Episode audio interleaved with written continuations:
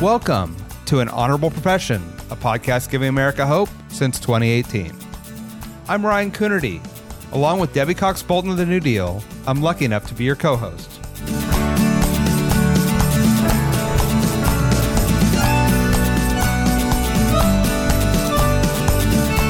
An Honorable Profession is a New Deal Leaders podcast. The New Deal is an organization that supports the next generation of American leaders.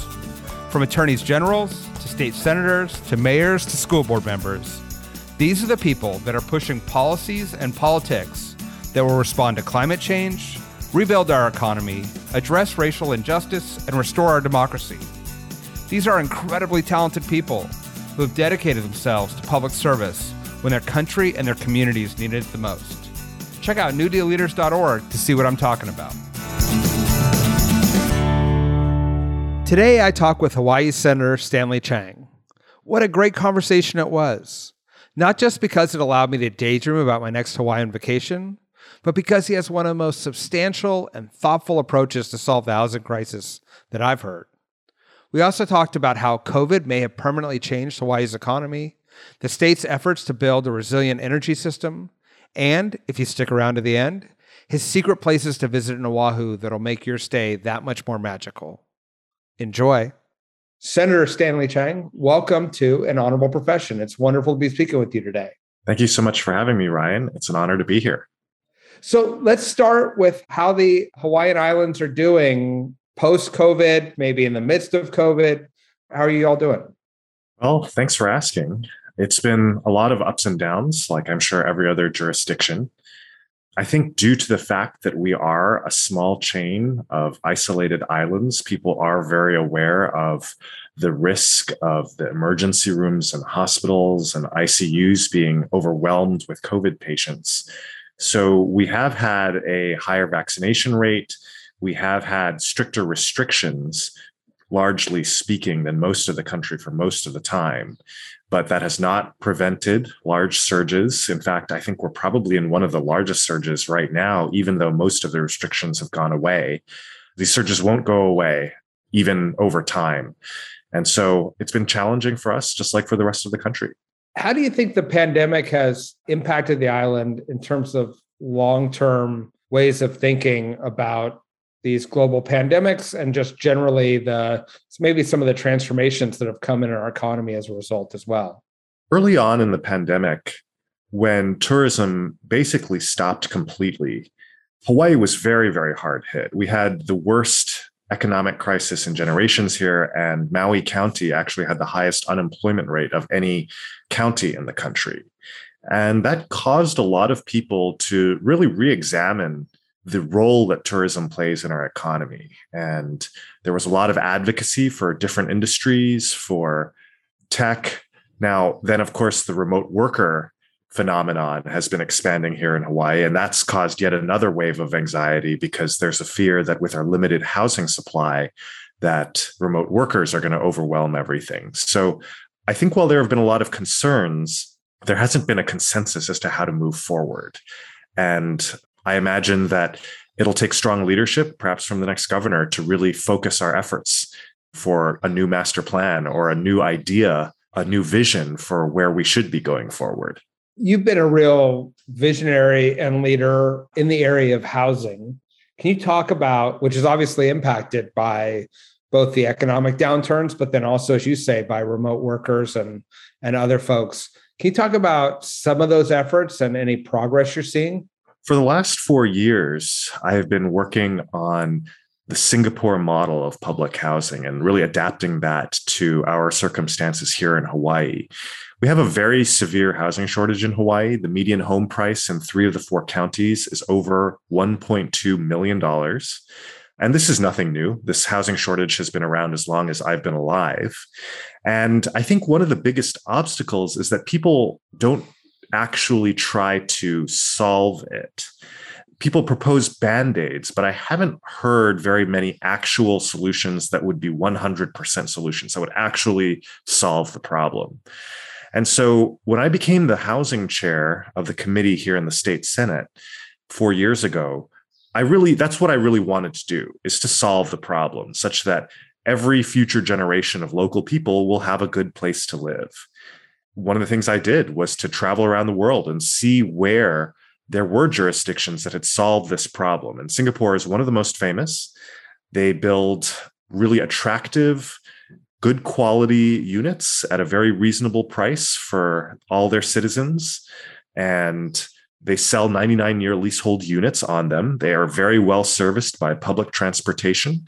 And because Singapore is also another island jurisdiction, because it has very limited land area, and because there are a lot of other similarities between our two places, I've been really trying to adapt that model here. And I'm pleased to say that we've made some significant progress this year. Tell us a little bit more about that model because it struck me as I was reading about your work. Hawaii obviously is very land constrained implicitly, but so many of us feel land constrained in our own jurisdictions, and that maybe you just have a model here that might just work for the rest of us as well. Yeah. So, you know, there are really two ways that jurisdictions can go where jurisdictions have actually solved the housing shortage. And so one is maybe the more familiar to us because one of the great models is Houston. And basically, Houston doesn't have zoning. It has a very low level of land use regulation. Anyone can build anything, anywhere, anytime. And that's facilitated by the fact that Houston has no natural barriers like mountains or bodies of water. So it can sprawl endlessly in every direction.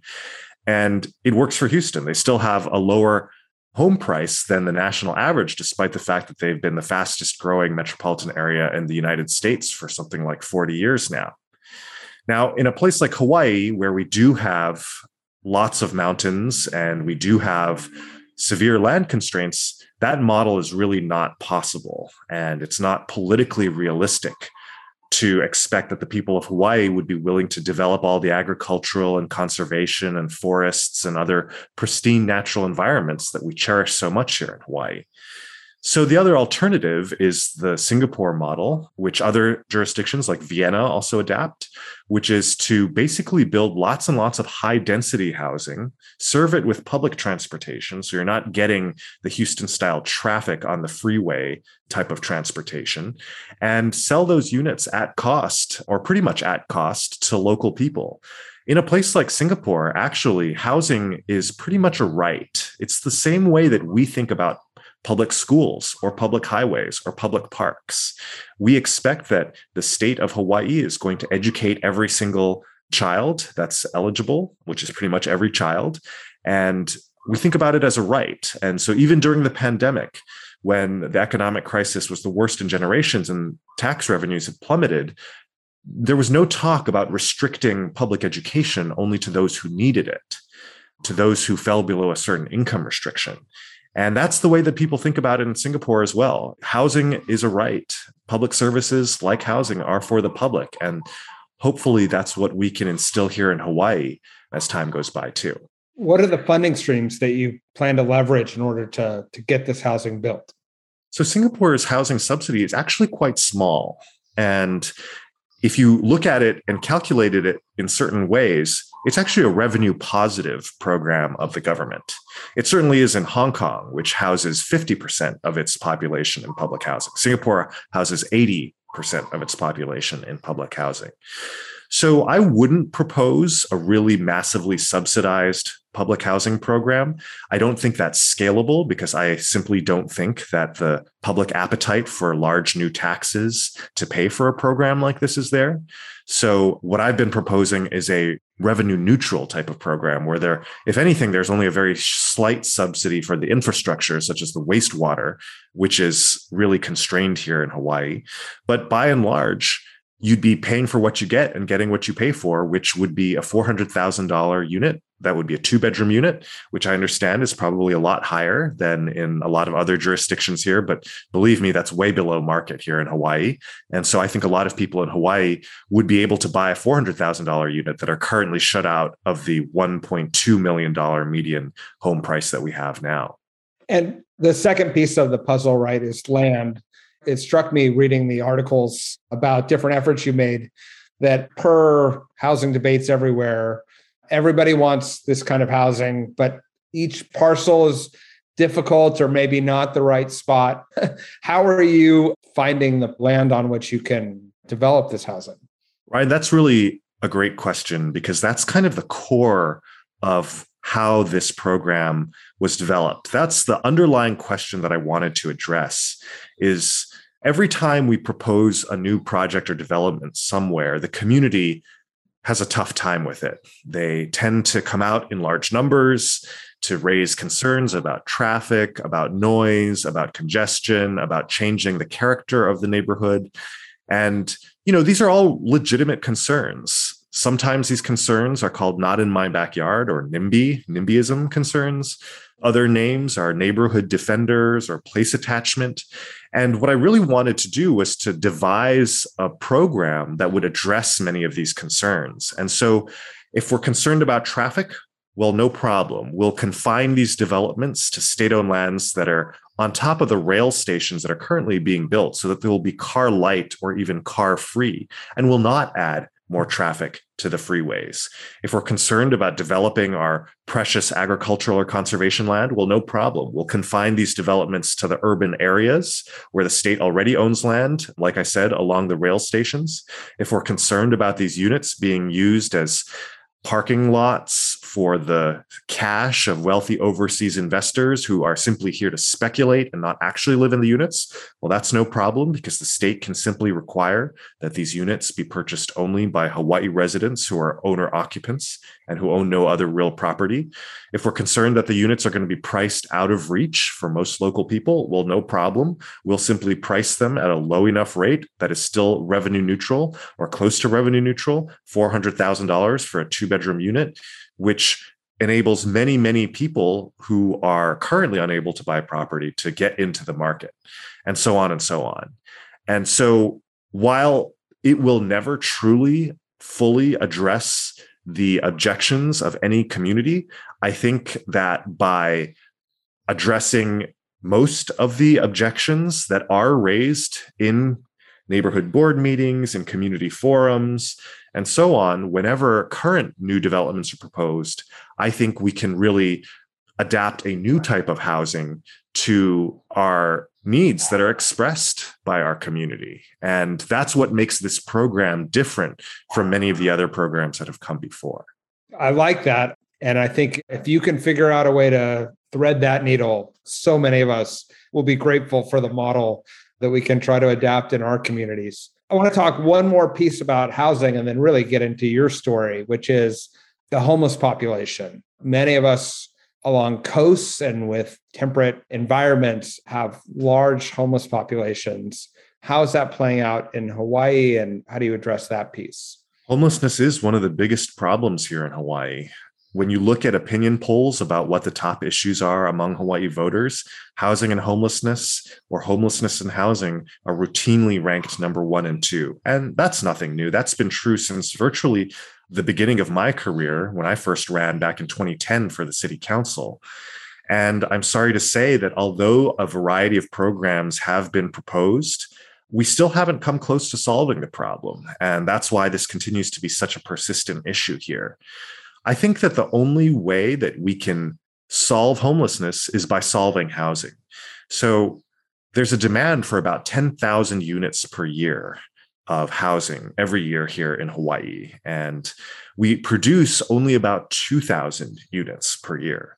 So it should come as no surprise that the units that are being built are meeting only the top 20% of the income levels of the demand.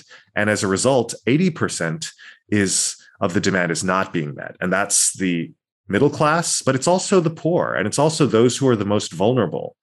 And as a result, there have been a couple of major responses. One is a large outflow of population from people who simply can't afford it. And that's why Hawaii, surprisingly, has lost population for five straight years. You know, we're not a Rust Belt state. We do have good weather. We have a low unemployment rate now and before the pandemic. But people simply cannot afford to live here. And the second and even more visible aspect is that people simply cannot afford rent. And so they end up homeless. So the state is finally getting serious about this issue. I'm personally optimistic about a program called the Ohana Zones program, Ohana meaning family, where the state has been providing land and expediting permitting processes for tiny home villages, for innovative new ways of housing people that are really targeted at homeless people and converting encampments into sustainable communities. And that has launched over the last couple of years with some success. And that is being expanded with some really great new legislation this year. So I am hopeful, Ryan, that after a couple more years, we'll really start to see this program take root and we'll really be able to move the needle on homelessness as we also take steps to alleviate the housing shortage. Fantastic. We'll all be watching, and hopefully, many of us will be visiting. More than a good reason to come visit your islands. Let's talk a little bit about how you found yourself wrestling with these impossible issues, but making some real progress. What was your path into public service? How did you get engaged in taking on these issues for your community? Well, first, let me say, Ryan, that I would love to have you come visit Hawaii. And I want to extend a special invitation to all your listeners. Please do come visit. Please seek me out. I would love to show you around about, you know, the beautiful islands, the values, the culture that we all love so much here in Hawaii. And that's actually what really inspired me to run. So, my parents are both immigrants from China, and my dad got here with very little back in the 1960s, but was able to buy a house and put my brother and me through school. And he had a good life. He was a UH professor at the University of Hawaii, a state employee with one job. For me to buy that same house that he bought in 1983 with one state salary, with my state salary as a state senator, it would take me over 40 years of my entire salary. And that's the fundamental problem that we have here. It's no longer possible for young people to have a good job and to raise a family and to buy a home. And much of this is driven by the spiraling cost of housing uh, caused by the housing shortage. And so, for people, millennials, for Gen Z, most people take for granted that they're going to have to leave. They're going to go to college on the mainland and they're going to leave. And that's true. I've asked high school students from across the state, from the urban areas, from the rural areas, from Oahu, the main island, from the rural islands, from the neighbor islands. And that's unfortunately the refrain that I kept hearing over and over again, that I continue to hear. And that's why I wanted to run. That is the biggest issue facing our young people in Hawaii today. And so I've really tried to make that the focus of my career, which is why housing is the cornerstone of the policies that we're really trying to solve here. Back in 2010, the city council seat came open. The incumbent had been termed out. And I saw that the opportunity was there and we had tough competition. But the overwhelming advice that I received from experienced political figures was to knock on doors. And so that's what I did.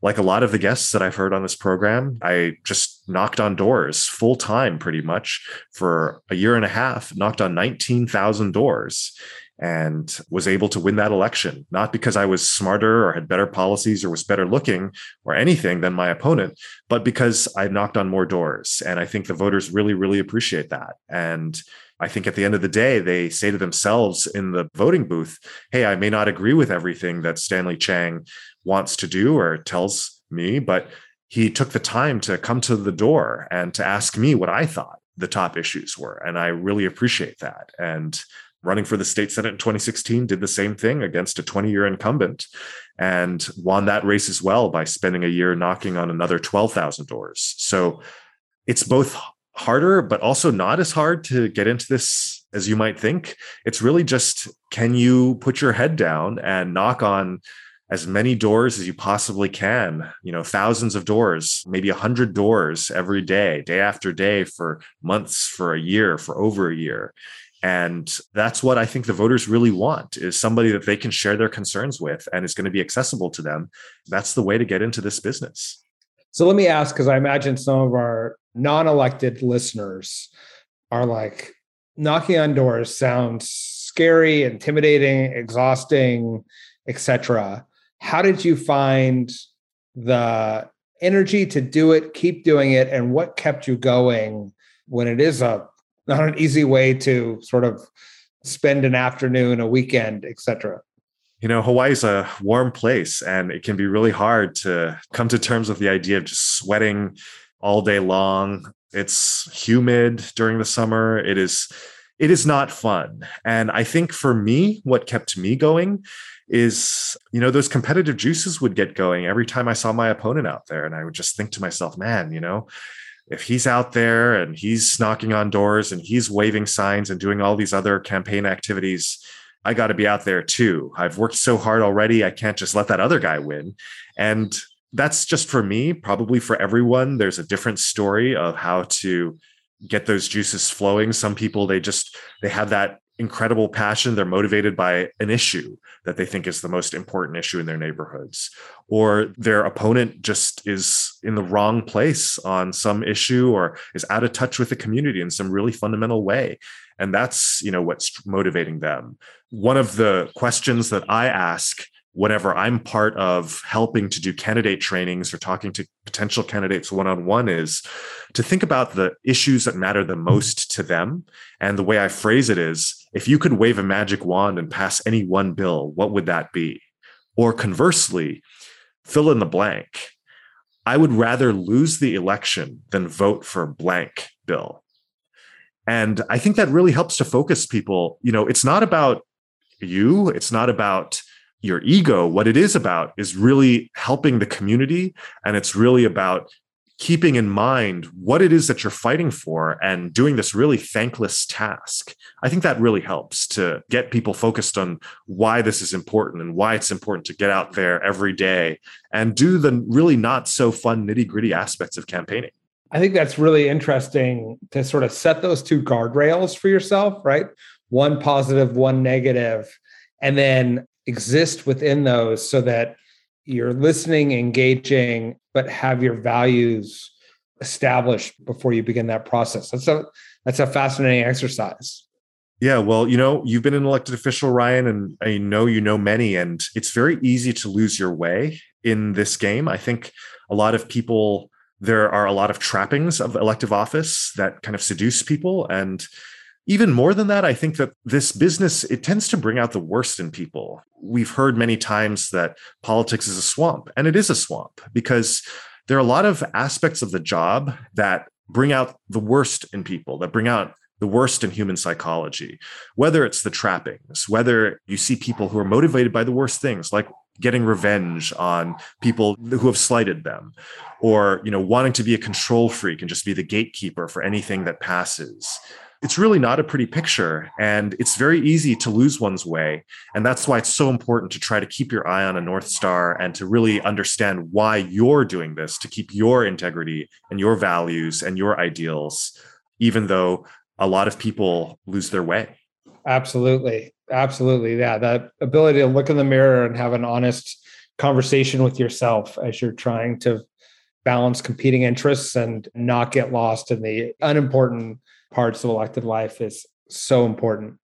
You mentioned the heat of walking around in the summertime and knocking on doors, which obviously brings us to climate change. And as islands in the middle of the Pacific, you are especially vulnerable to sea level rise and other impacts. How are you thinking about climate change, renewable energy, and preparing for that future for Hawaii? So, climate change is nothing new here in Hawaii. If you go down to the streets of Waikiki, our main tourist district, during high tides, you can see the seawater has risen to the point where it's actually coming out of the storm drains. And so, the physical evidence of climate change and sea level rise is very plain for anyone to see here in Hawaii. And so we've taken some steps that have put us ahead of a lot of places. So over one third of all houses in Hawaii now have rooftop solar, thanks to some pretty great state and federal incentives over the years. But that being said, there are still significant challenges to come. The Hawaii energy sector, our electricity, is the most dependent on petroleum of any state in the country. Believe it or not, a large majority of our electricity still comes from oil, even though most of the country transitioned away from oil back in the 1970s during the oil shocks. And so we are very vulnerable to the price increases that we've all seen with the rising prices of gas due to the war in Ukraine and so on. But we're also still emitting a ton of carbon just to generate our electricity, even though with geothermal power from our volcanoes, our abundant sunshine, our really great wind energy potential, we could be the Saudi Arabia of renewable energy. And so we have some positive goals. We have a 100% renewable energy goal by the year 2045, which certain islands are faster, are ahead of other islands. Oahu, unfortunately, is lagging behind islands like Kauai and the Big Island. But we also have a great 100% renewable energy transportation goal that just passed this past year, too, which is really fantastic as well. Because once we do transition our electricity to 100% renewable energy, the last remaining major source of carbon emissions here in Hawaii is going to be our ground transportation, our cars, which of which we are very car centric and car dependent. So these are not going to be easy. I don't know that anyone in Hawaii has a clear vision, a clear picture, a clear plan of how to get from here to 100%. But setting the goals is the first step. And it's really helped to focus the policy making community the minds on how do we get there and i hope that our sister states and municipalities and local governments will be able to do the same in the future too. Absolutely critical. And all of us who live next to oceans and have most of our development adjacent to it, there's a reckoning coming and we have to prepare and reduce impacts. I'd like to ask a little bit about your future. You went to Harvard, you went to Harvard Law School. You could be doing anything you wanted virtually anywhere in the world and you're there serving in your hometown. How do you think about your future and choices for service or professionally as you think about the next 10 years? Politics is a noble profession, as you know, and as you fight for, and as you try to get the word out about. And it is the field that our society has chosen, for better or for worse, to make a difference in our communities and to improve our communities. This is a system we have, like it or not. And it has a lot of drawbacks and it is swampy. And there are people who are not in it for the right reasons. And certainly the pay is, is not good here in Hawaii or pretty much anywhere else in the country. But if there is a major problem in your community, in Hawaii, let's say it's the housing shortage is the number one issue. This is the way our society has decided to address those issues. And we're focusing here at the state and local level. The truth is, I think that the housing shortage in Hawaii, I don't think the federal government can solve it. I think by the nature of the problem, by the land use regulations that are in place, by the availability of land, by the availability of funding, I think that really the only the state government can solve this problem. And Ryan, let's be honest, there are people who, with the fanciest of titles, United States Senator, United States Congress member, cabinet secretary, even presidents, governors, mayors, they come and they go. I often ask my friends or people who are thinking about getting into politics, how have they changed? How has Senator so and so changed your life? How has Governor so and so changed your life? How has Mayor so and so changed your life? And honestly, it's not that easy for someone to think of, okay, this particular elected official did this one thing that has impacted my life. But if we were to actually end the housing shortage in Hawaii, if we were to make public housing like public school, where every single person in Hawaii got a low cost leasehold unit for themselves, their children would get it, their grandchildren would get it, and therefore Hawaii would become a reasonable, affordable place to live for every future generation. That would fundamentally change the social compact in Hawaii. That would change people's lives. It would utterly change Hawaii. And that to me is way more exciting than having all the fancy titles in the world. And I have to say, when I talk to people that I know at the federal level, being one of 435 in Washington, being one of 100 people in Washington, even if you're higher than that, it is very, very hard to make something happen that wouldn't have already happened. And that's why I think it's so important that people get involved at the state and local levels because this is your chance to actually make something happen that would not otherwise have happened. I mean, think about that. That's so powerful. And that's what I hope to do over the next 10 years. I love that. And as you say, it's the system for better or worse we've chosen. And frankly, as Washington gets more dysfunctional and it all indications are we're heading that way. It's going to be even more important the efforts at the state and local level to address these major issues. My final question is let's say uh, we're heading to Hawaii in 2023 to see your amazing success and model that you've created for housing and resilience and everything else. Give me 24 hours in Oahu that I otherwise wouldn't have been able to plan or know about if we come to visit you. First, please do reach out to me. And I do mean it because I've had the chance to meet many electeds and people who are just interested over the years. And it's super inspiring to me to hear about all the issues that are going on in other people's jurisdictions because I always tell people the number one travel tip, whether it's Hawaii or anywhere else, the biggest advice that I can give you that will make the biggest difference in your trip is if you know somebody who's already there, who lives there, because they can open the door to all these experiences that you wouldn't otherwise find. And so Hawaii has so many beautiful natural places to visit. Beaches, mountains, hikes, and so on a lot of those are quite famous. But if I can highlight a few that are in and around my district, there's a pair of really just spectacular coastline areas. One is called China Walls, one is called Spitting Caves. They're both in Hawaii Kai, just outside my district.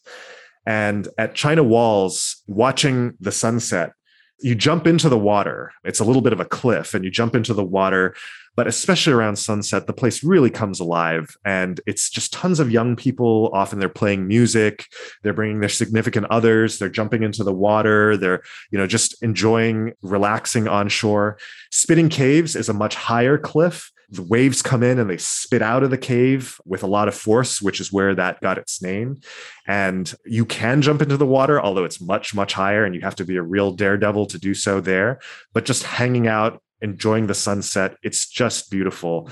And it is getting more touristy, but it's still, I would say, off the beaten track a little bit. The best thing on Oahu, which is not near my district, I always tell people is the Kaneohe Bay sandbar. At low tide, it's a sandbar that is exposed. So it's a beach in the middle of the ocean and it's surrounded by these beautiful, pristine green mountains, and it's just spectacular. You can kayak out there. It's not a secret. It's well known here in Hawaii, but even a lot of Hawaii folks don't go out there because it is a little bit less convenient to get out there. It's a little bit far, but it's just magical. And finally, I would say, despite our scenery and weather being so perfect and well known, a lot of people don't realize how good the food is here. I think Hawaii is one of the great food destinations in the world. And Poke is something that has made it around the world. I'm sure you can get poke, but the original here in Hawaii is totally different from what you get on the mainland or overseas. It's much more focused on the fish itself. There's a lot more of the fish. It's a lot fresher, it's less expensive. And not just that, but we have fantastic Japanese food, the best Japanese food outside of Japan, because we have a large Japanese community here. We have fantastic Korean food, local food, which is the kind of the original fusion food that I call it. They're fantastic local restaurants. Anyway, I could go on and on, Ryan, and I have gone on and on, but just let me know and I'll take you to all the secret local spots, Ryan.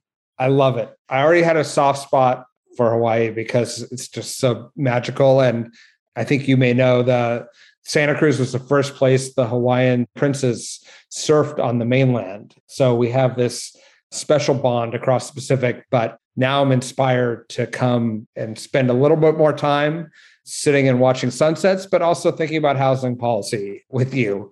And I want to thank you for joining us today and thank you for the work you're doing that's going to make a big difference in your community, but also potentially in so many other communities where housing is a challenge and land is scarce and we have to figure out a better way to ensure future generations be able to, to stay in our communities.